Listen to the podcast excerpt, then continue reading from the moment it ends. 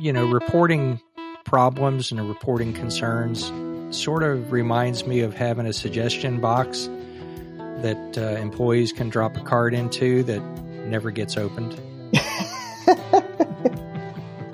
Or leads right to the paper shredder. Yeah. You should at least recycle those. We choose to go to the moon.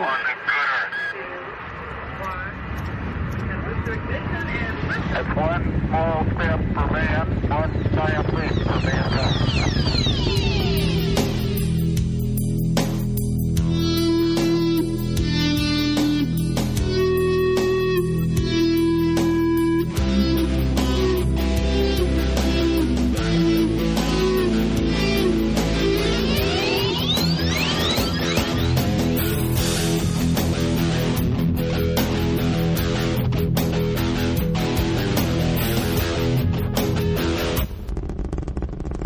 Greetings, everyone. This is Talking Space, episode 1504, being recorded on the evening of May 15th, 2023. My name is Larry Herrin, and I'm joined this evening by Mark Ratterman of the Talking Space team, along with our guest tonight, Dr. Mary Kay Kaiser. Dr. Kaiser is a longtime research psychologist who spent 30 years at the NASA Ames Research Center and now serves as a consultant to the Human Factors Discipline team of the NASA Engineering and Safety Center. She is the author or editor of, I am sure, dozens or hundreds of articles and papers in scientific journals and holds 2 patents. Tonight, we bring you a wide-ranging discussion that will cover how scientists subjectively calculate risk versus subjective risk perception, how the human race deals with low-probability, high-consequence risks, and the realities of basic human nature. How does all this relate to the issue of space debris and the world's willingness to do something about it? We're about to find out. Also, we left a big Easter egg in this episode for you. If you keep listening past the end of the show, you'll hear an extended conversation we had with Dr. Kaiser when she was talking about her curriculum vitae. And that was so interesting in itself, it could just about be its own episode as well. Now, about space debris. It seems like there's 2 basic aspects to the problem of space debris. The first one is a threat from space debris falling out of orbit and not completely burning up in the upper atmosphere, which poses a threat to both people on the ground and planes in the air, however minuscule that threat may be perceived to be by some. And the second threat has become known as the Kessler syndrome, named for the NASA scientist Dr. Donald Kessler, who first described the scenario in a 1978 scientific paper. And it described collisions in orbit between pieces of space junk, causing a cascade chain reaction and resulting debris belt in low Earth orbit. A perhaps over-dramatized, but still pretty horrifying version of the Kessler syndrome portrayed in the opening moments of the 2013 movie Gravity, starring Sandra Bullock and George Clooney. And that cascade process, Kessler told Space Safety magazine in 2012, can be more accurately thought of as a continuous and as already started, where each collision or explosion in orbit slowly results in an increase in the frequency of future collisions. So on May 12th, 2021, the crew discovered that the station's robotic arm, which they called the Canadarm, took a hit from space debris. But this time they got lucky, although the hit left a 5-millimeter diameter hole in the thermal insulation of the robotic arm, its performance seemed unaffected. So we got lucky that time. So Dr. Kaiser, will we get lucky every time, or will we have eventually a problem that is much bigger than that causes a major or minor catastrophe even? You know, nothing's a problem till it's a problem. And, you know, as you mentioned, there's 2 aspects to the problem of space debris. One is it getting back to Earth and doing damage there, either in the sky or on the ground or at sea. We've had incidences of debris striking the ground. Thus far, we haven't killed anyone. There was one or two injuries associated with such things. The other is the problems that it causes for other satellites and possibly stations in orbit. And interestingly enough, you know, in terms of these collisions breaking the debris into smaller pieces, that's kind of good news for the people on the ground, because the smaller the object, the more likely it is to burn up on re-entry. The smaller it is, the more problematic it might be in space, because it's harder to track and catalog and keep track of these things, especially if, like station, you have the option of moving to dodge a possible collision. On the subject of the collisions with something like space station, space station's in a more safe zone of low Earth orbit, being on the kind of relatively lower end of the LEO spectrum, so that objects that are in that region tend to be in a more decaying orbit. If they get to a higher segment of LEO, they can persist in LEO much longer. So there's a number of different parameters to how much you should worry about this. But, you know, it certainly is a current and present danger. You mentioned the harm that was done to the Canadian Space Agency arm. It also was the case that when they looked at Hubble, it was very pockmarked with small debris collisions. So you stick around long enough, something is going to get hit. The station is relatively well shielded. The astronauts who are on EVA, far less so. I have spoken to astronauts, including one who was out on that arm, performing a very delicate maneuver.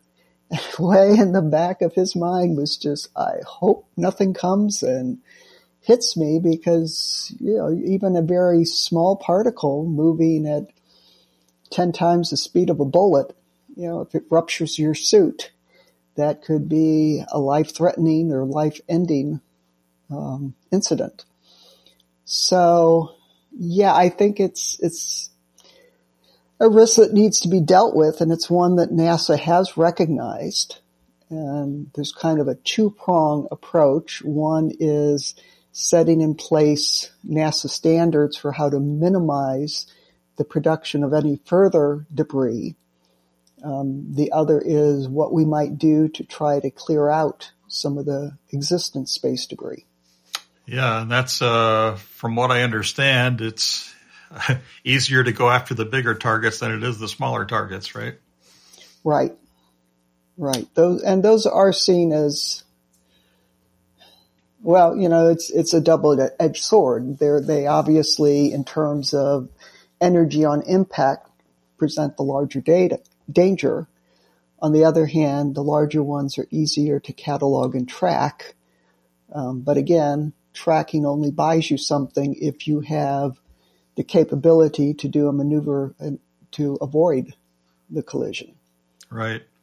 Well, and this kind of gets us to the aspect of it of requiring new satellites to be able to do that, to be able to maneuver out of the way, and I guess to reserve some of their maneuvering capability for actually somehow being able to take them out of orbit, or at least, you know, point them in that direction so they get burned up in the atmosphere more quickly than if they just stayed where they were at the end of their service life. Right. So you either want them to launch out or launch back towards re-entry. But of course, re-entry has to be accompanied by something that makes all of the components small enough that, you know, burn up in re-entry is assured, or be able to ensure, you know, landing in a safe region. Right. Right. So in my mind, it sort of is like that. I'll use the example from the business that I spent my career in, environmental assessments. We did some work for school district in Florida that had wanted to put a school on a certain site that was near a port, and the port had used anhydrous ammonia as its refrigerant, and it was not far away from that school site. And anhydrous ammonia is a very toxic gas when it's released from a refrigerant system. And so basically, if there's enough of it released and the wind's blowing in the right direction, you're in trouble. It doesn't take but a few breaths to get you seriously ill or dead. And so there was a blowback to that finding in terms of, well, we got a bunch of other schools that are cited near similar things. Like one was near a, Coke bottling plant that also used anhydrous ammonia, et cetera, et cetera. And so the blowback was, well, how come we're not going to do anything about those other schools? And, our response was, well, we didn't know so much about the dangers back then, decades ago, when those schools were built. We didn't have the knowledge and therefore the power to do anything about it. But now we have the power, now we have the knowledge, and we can avoid putting another school in a more dangerous place. So if we have the power and we have the knowledge to figure that out, then we should do that and not just do it the same way we've been doing it all along. And I guess one of the bigger discussions here is that following that same principle for new satellites that are built. Right. So there's two fallacies that people fall into. One is, well, nothing bad has happened thus far, so it must be okay to continue to do this. That's a real fallacy, the logic trap that people fall into. The other is the kind of, well, this isn't fair. Other people got to do it. Why are you imposing on us restrictions that weren't applied to these earlier cases? And, that's certainly the case in terms of launching things into space. For years, we were pretty cavalier about it, in terms of worrying about any ill effects from debris left behind. Certainly during the space race, it wasn't something that we were willing to sacrifice the speed and cost of mission to deal with, which isn't that dissimilar than, the NASA center I worked at Ames Research Center. We were a Superfund cleanup site because of other activities that had been conducted there, both by the military and the semiconductor industry. And right. Again, so it's like the same process, right? It's like we didn't know any better back then. And so here we are. It's a common fallacy. And, frankly, as a species, we're much better at responding to an emergency than thinking, doing the forward thinking, doing the proactive thinking to ensure that we prevent disasters from happening. So is part of that trying to convince people that there is actually a return on investment to spend money doing that? Well, absolutely. And there's so many places. It's like in our own country, whenever you try to get funding for infrastructure repair and maintenance, people are much more willing to fund the building of a new bridge that affords you new access and new transportation capabilities than to go, the working life of this bridge is, about 50 years and this bridge is 75 years old now. We better do some retrofitting and repairs. And people go, it hasn't fallen down yet. Right. Until it does. So yeah, it's very hard. And you can imagine in an agency like NASA, which is chronically given more to do than budget permits, to carve out a meaningful chunk of funding to deal with a problem like this is challenging. Well, Mark, you can probably speak to this as well, that, you know, with the FAA wanting to move away from the hub and spoke to a free flight paradigm for routing traffic, because it was clear that the, you know, current traffic routing was reaching saturation point and getting kind of dangerous. But there was a great reticence to move away from a system that up to that point had proven itself, you know, very safe and reliable. And, you know, NASA does a lot of collaborative research with the FAA on how to improve things and look towards next gen and future flight. But again, you know, just having the data and the reasonable extrapolation doesn't always convince people that action should be taken now. I think in the example you gave, you start to realize that there's a problem with capacity when, you know, the busy major hub airports start limiting arrivals and departures because they don't have the capacity to squeeze any more in. And I've watched controllers that have been over the years, some that were just an absolute master of sequencing aircraft in, getting them in line, getting the distances just right. And some of these controllers, it's just like, man, I just like to watch them because they're so good. But it's all on the individual. Of course, a lot of it is their training and their procedures and how they work, but there's a limit to that. And that's where change needs to come along, and change is a tough thing. Right, because all you see is the cost of the implementation, right? And since it hasn't broken down yet, you know, again, the challenge of any sort of proactive solution is people are not good at preventive measures. We're much better at corrective measures. But sadly, the correction often comes after there's been a bad accident or disaster. And even then, sometimes we're like, well, the circumstances that led to that particular event were so unique / bizarre that we don't have to worry about it happening again, until it does.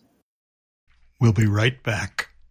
You know, we do a lot of talking here on Talking Space about a wide variety of space-related stuff, but there's a lot more to talk about and report on in the universe of space. Oh, so much more. Is there something you'd like us to pay more attention to than we do? Or perhaps pay not so much attention to? But if your answer is, yeah, about a little less SpaceX, then I wouldn't hold your breath with this crew. The point is, we'd like to hear from you. Let us know what you think. Send us an email to mailbag@talkingspaceonline.com. You can also attach a short audio file with your comment or question, and we'll play it on the show if we can. Come on, don't be shy. Hey, I think I sound stupid, and I'm doing it. And if I can, you can. Can't wait to hear from you. Thanks.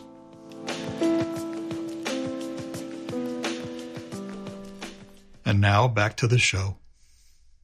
That brings us to the next point that I wanted to bring up, which was how we calculate the risks involved in that kind of scenario. Because right now I can tell you that the Space Surveillance Network is currently tracking about 23,000 objects, bigger than a softball.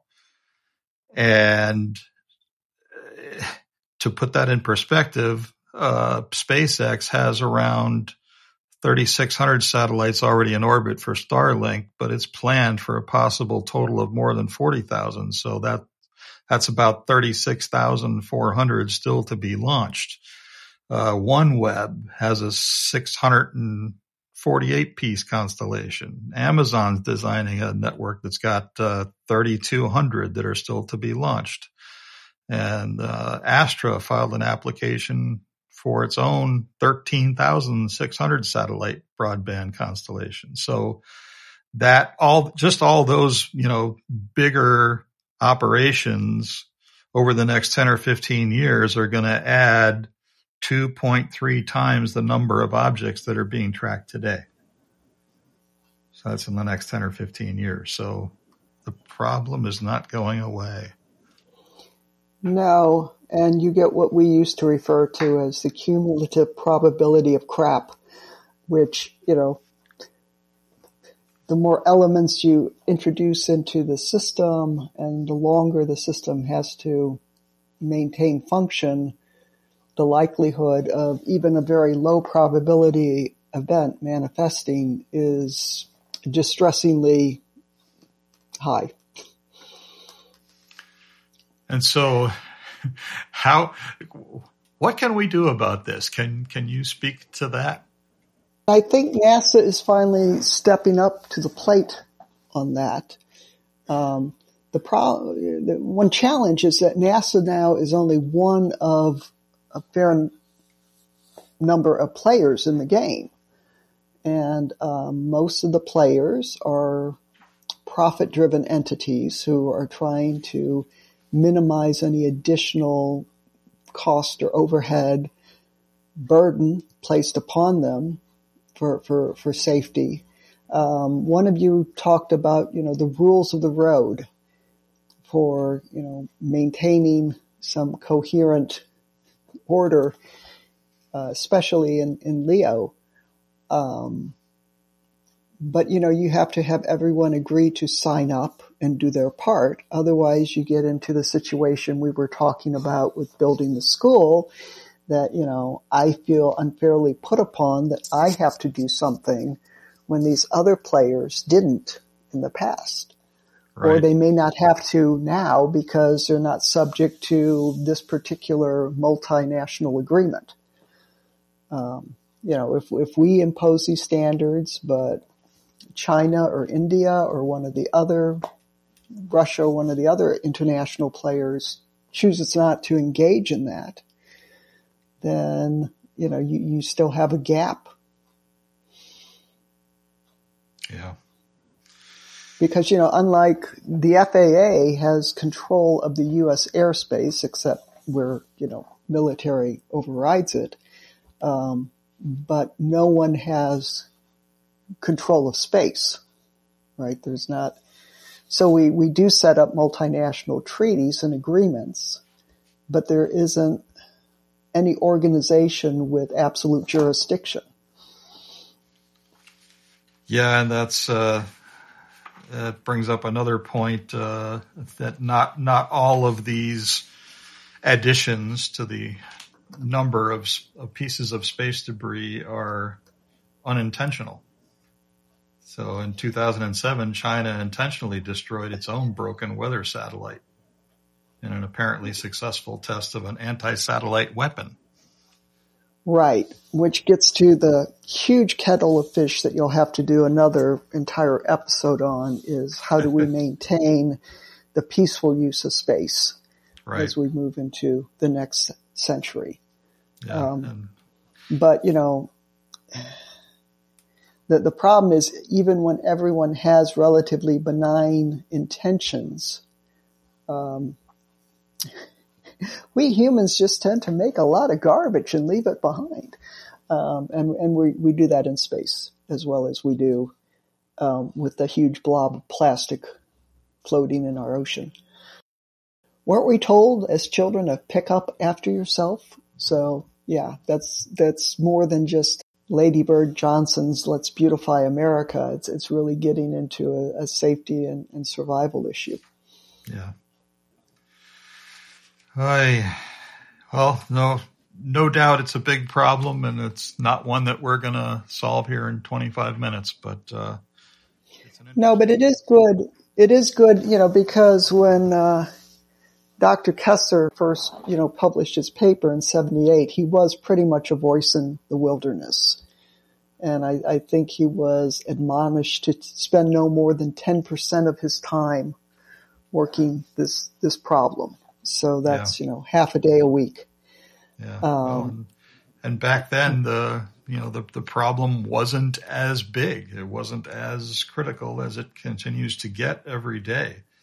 And I guess that gets back to that whole, you know, thing about risk, you know, like there's the importance of sample size, right? To calculate and predict risk. Right. And, you know, it was always interesting to me, you know, kind of looking at risk estimation that, you know, within NASA, we dealt with the space and aeronautics. And aeronautics always seemed to have such wonderfully large N compared to space, right? You know, you have tens of thousands of flights a day that you can collect data from. But then, you know, you talk to people in the automotive industry or the healthcare industry, and they have millions of cases to look at. And it's like, wow, you know, we have some things we're trying to do risk estimations with, you know, 20 flights. And it's like, what kind of reliable probability estimates can you draw from that? It's like not very many. Right. And luckily, so far, not a whole lot of incidents to draw from. Right. You know, and that's one of the beauties. Mark, you may know about this, the division I was in at Ames Research Center was the one that ran the Aviation Safety Reporting System. Have you heard of it? Yeah. Okay. Yes, I have. Sure.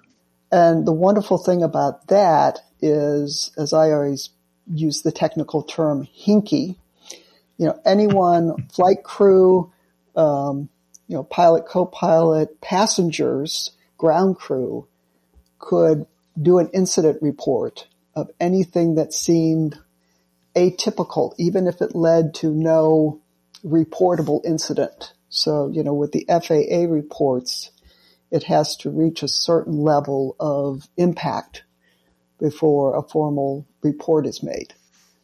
And so in terms of trying to identify precursor issues, the ASRS was very valuable for that. Leading indicators. Leading indicators, but again, even if you have the leading indicator, you need to have the will and the funding to act upon that,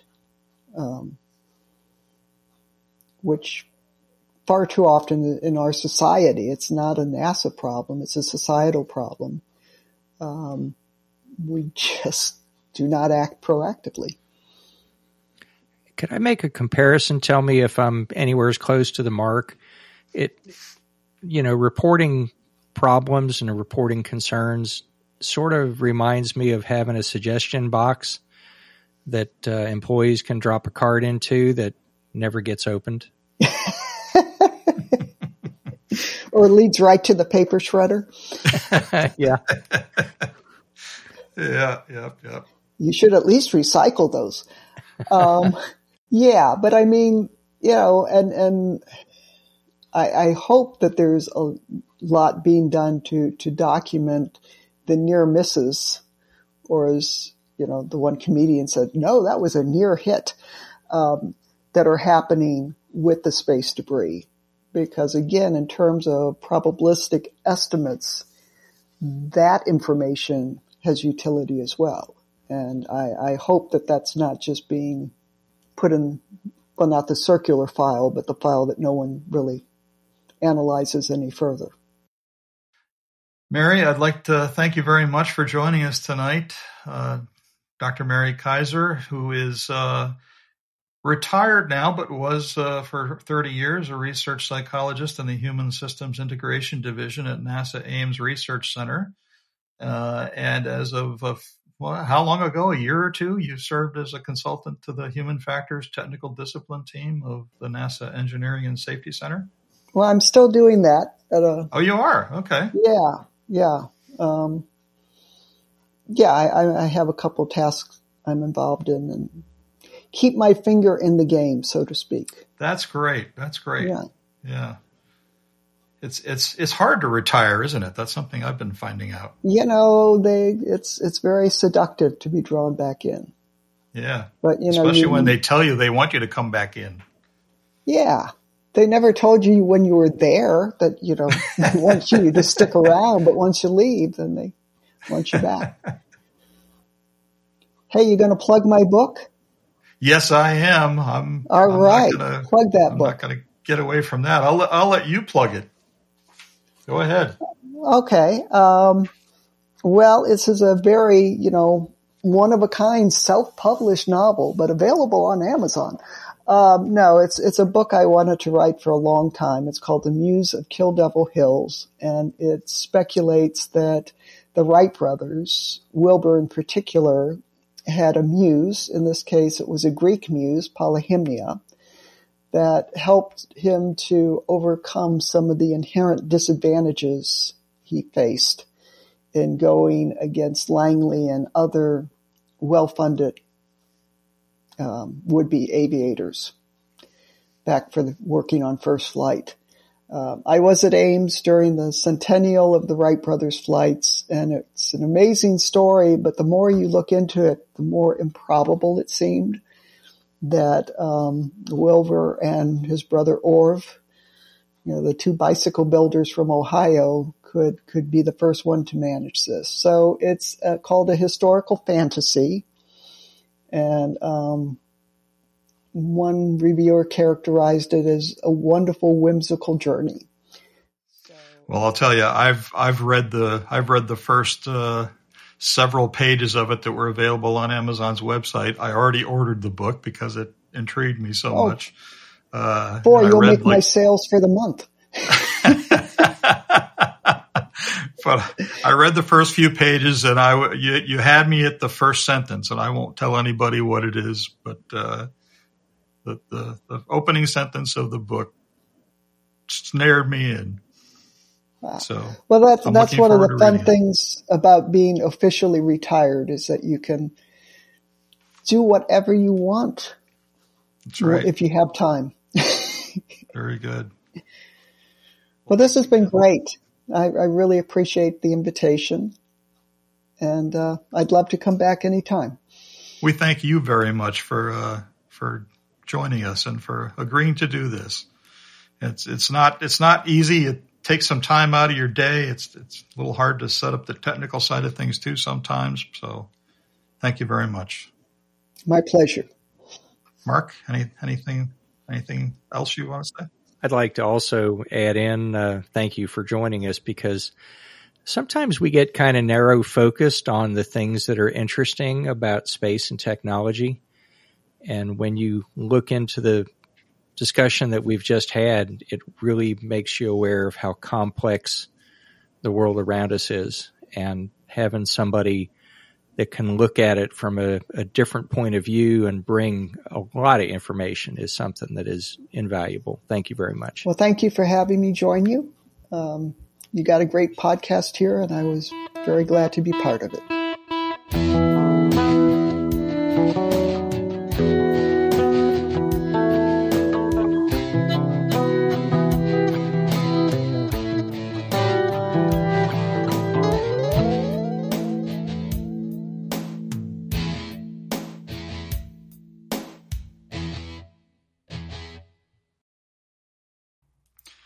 And now for that Easter egg I was talking about. Mary Kaiser, tell us a little bit about yourself. Well, I always like to say I was born in a log cabin in Missouri, although that's not true about the log cabin part. So I was born during the era when every young person was a space cadet. My dad actually worked for McDonnell before it became McDonnell Douglas, before it became Boeing. And of course, McDonnell was given the contract for the Mercury and Gemini capsules. So it was an era where everyone, you not only collected baseball cards, you collected pictures of the Mercury 7 astronauts. And then I kind of gave up on the NASA dream. I started to pursue a career in experimental psychology, particularly looking at how human vision works. And I knew that NASA had some psychologists on their team, but I thought they were all the clinical psychologists. And then during a postdoc at University of Michigan, one of the professors there advised me that no, they have actual human factors type people. And he actually did his sabbaticals at Ames Research Center. So he encouraged me, while I had another job interview out in that neck of the woods, to try to give a job talk at Ames. I did, and that was back in '85, and I joined the staff there, and they kept reorganizing around me. It became, you know, we know about the heliocentric solar system. Well, I had a Mary-centric research center where everyone else changed organizations, but I was able to stay in one place. And it was a great career. Ames was a wonderful place to work. We worked both the aeronautics part of NASA as well as the space. I used to say when NASA had a really hard problem, they would give it to those wacky people at Ames to figure it out. And it was a wonderful career. But after 30 years, I was ready for a break. So, but as you were saying, Larry, you can never get too far from the fold. They call you back. They send out the sheepdog and, you know, pull you back in to be with the fold. Just when I thought I was out, they dragged me back in. I know. Well, that's excellent. I also understand you have a couple of patents. I do. One was during the Desert Shield, Desert Storm. That was a very interesting conflict because, you know, the joke is that we always use the technology that was successful in the previous war.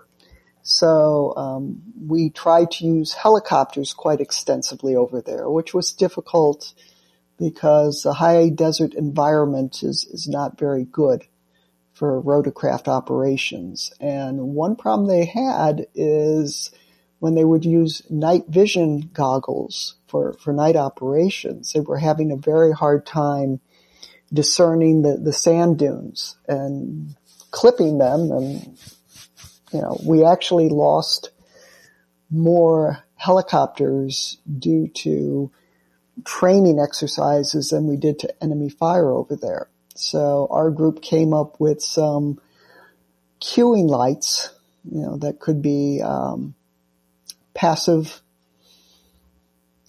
simple to mount, that would tell you if the elevation beneath you was level, whether it was a slope up, slope down, and provide you a little bit of a early warning about 10 seconds ahead, look ahead, to tell you what the terrain was doing. And the Army asked us to patent that simply because they helped to fund that work and they didn't want an external company to decide to patent the technology and sell it back to them since they had funded that. The other patent was more recent, and that was when the Constellation program at NASA was looking at using the solid rocket booster as the primary rocket, but extending it to 5 segments. And as the solid fuel burns out, the rocket starts to act almost like a pipe organ pipe. You get a lot of resonant frequency and vibration from that.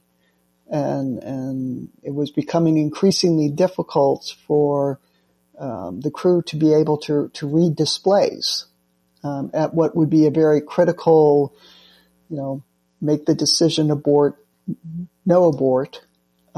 So this was because of the instrument panel vibrating or their eyes vibrating? Both, and going their own way, wow, so to speak.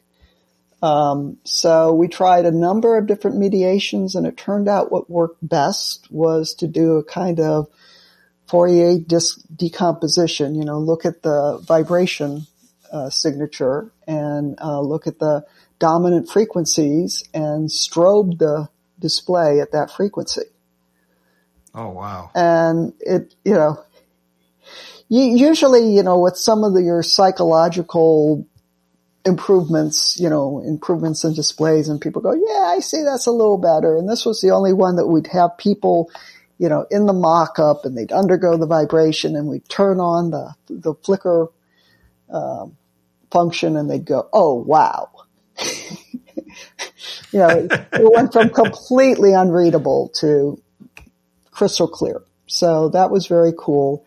Of course, that particular rocket architecture was not pursued, but, you know, the technology still is there and would be good for any vibration environment in which it's still critical for people to be able to read. That's fascinating. I got to give you kudos for that one. And of course, it's that, you know, when you say I have two patents, the first patent was with Walter Johnson, and there was a whole team of us that developed the second one. So, you know, that was a very cool thing at NASA, is that you did so much as a team, and you know, yeah, wow, and. Tell me, when you were first starting out in your career, did you have any idea that you would end up doing the stuff you ended up doing? No. I mean, I assumed when I got my PhD that I would get a job in a university in the psychology department and do some research. And it really is the case that a lot of researchers in universities now are doing research with a lot more application oriented. You know, it's, you see a lot more coupling and funding with, from corporations. And of course, NASA funds a lot of university researchers. But, being at NASA, we were kind of the heart of the people that did we there's a term for it. It's called translational research, which is taking the more fundamental research and making it work to solve an applied problem. And it's also called the Valley of Death, trying to get from academic research to in-field applications. So we were a kind of important bridge in that regard, and we were, you know, proud of that fact. Yeah, I guess that would... There are some situations, I guess, where a researcher who seems like always has to try to figure out where their next dollar is coming from to do their research would have to maybe something that sort of sounds like sell your soul, but not really. But well, I get where I'm going. I think people find where they feel comfortable on the spectrum. So there still are sources of basic research funding from the National Science Foundation and even within the National Institutes of Health. And DARPA, the military still funds some pretty basic research. But, you know, a lot of people find their interest in, rather than just studying the fundamentals of human vision, how can we make it so that headlights are safer, so that people don't suffer as much glare from oncoming headlights? How can we design you see an interesting trend now in the automotive industry. For years, they kept moving more and more to the informatics or they called it infotainment systems, with touch screens and many layers of menus that you had to go through. And it's like, dude, you're driving a car. You know? Bring back the buttons and the dials so that you can, you got other stuff to do besides stare at that touch screen. Yeah, you should be, use the tactile feedback to adjust the temperature of your car rather than having to punch. I want to go to heat. I want to go to temperature. I want to go up, So again, finally, the human factors people have been saying for 15 years, the touch screen is not a great interface for someone driving a vehicle. And finally, attention is being paid, to quote Death of a Salesman, or Death of a Driver. But in any case, it's gratifying when, and again, you can trace a lot of this back to fundamental research, in workload and how much of your visual channel is being occupied with your out the window demands. And so to increase those for your in-cockpit control is not such a great idea. Yeah. I look at airliner cockpits sometimes and just shake my head. It's like, how does anybody keep up with all that stuff? You know, and I guess the new glass displays are designed to make it easier to keep up with that stuff, but I don't see how they do it. You know, and there's a lot of wonderful human factors work on flight displays, and we had one guy that did a lot of work on autopilot, and you know, pilots getting confused about what mode they were in. You know, because again, it's one of these systems where you kind of start at the top level and then go down several levels, and you know, you get distracted, you come back to it, you're kind of like, where am I in this system? And that and confusion about what exactly the algorithms are doing can lead to a misunderstanding between pilot and automation, so that instead of working in concert, they can actually be working at cross purposes.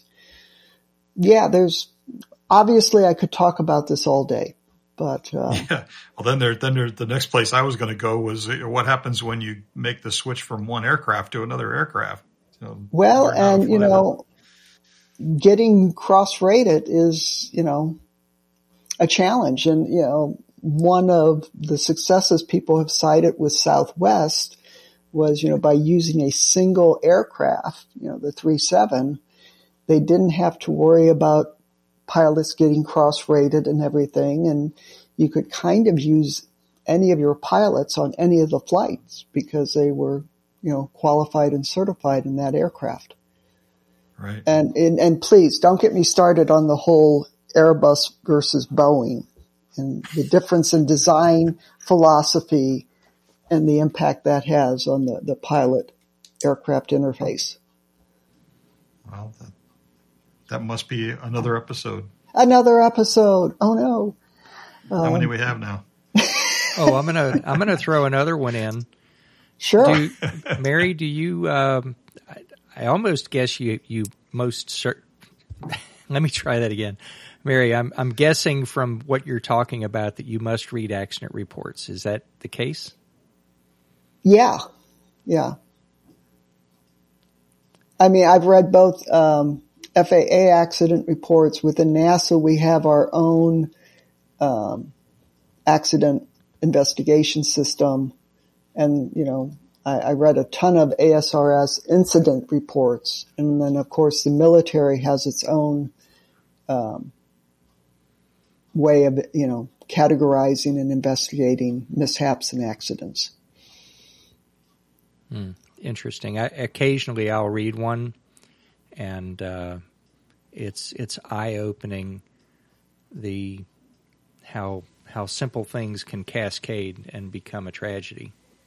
The cascade effect is, you know, it was interesting to read about it in the context of these objects colliding in space, because you see, you know, again, the cascading where one minor error leads to another. And again, you would think that, you know, doing an a priori calculation of the probability of that sequence of events seems like it would be minuscule. But James Reason has what's been termed the Swiss cheese model of accident causation, where, you know, you have these holes in the Swiss cheese, and if all the holes happen to align, that's when disaster ensues, because, you know, you have these multiple layers of protection, but each layer has flaws. And, you know, on the really bad day, those gaps, those holes align. And that's when you read about it in the newspaper, as we say. Once again, we'd like to thank Dr. Mary Kay Kaiser for joining us tonight.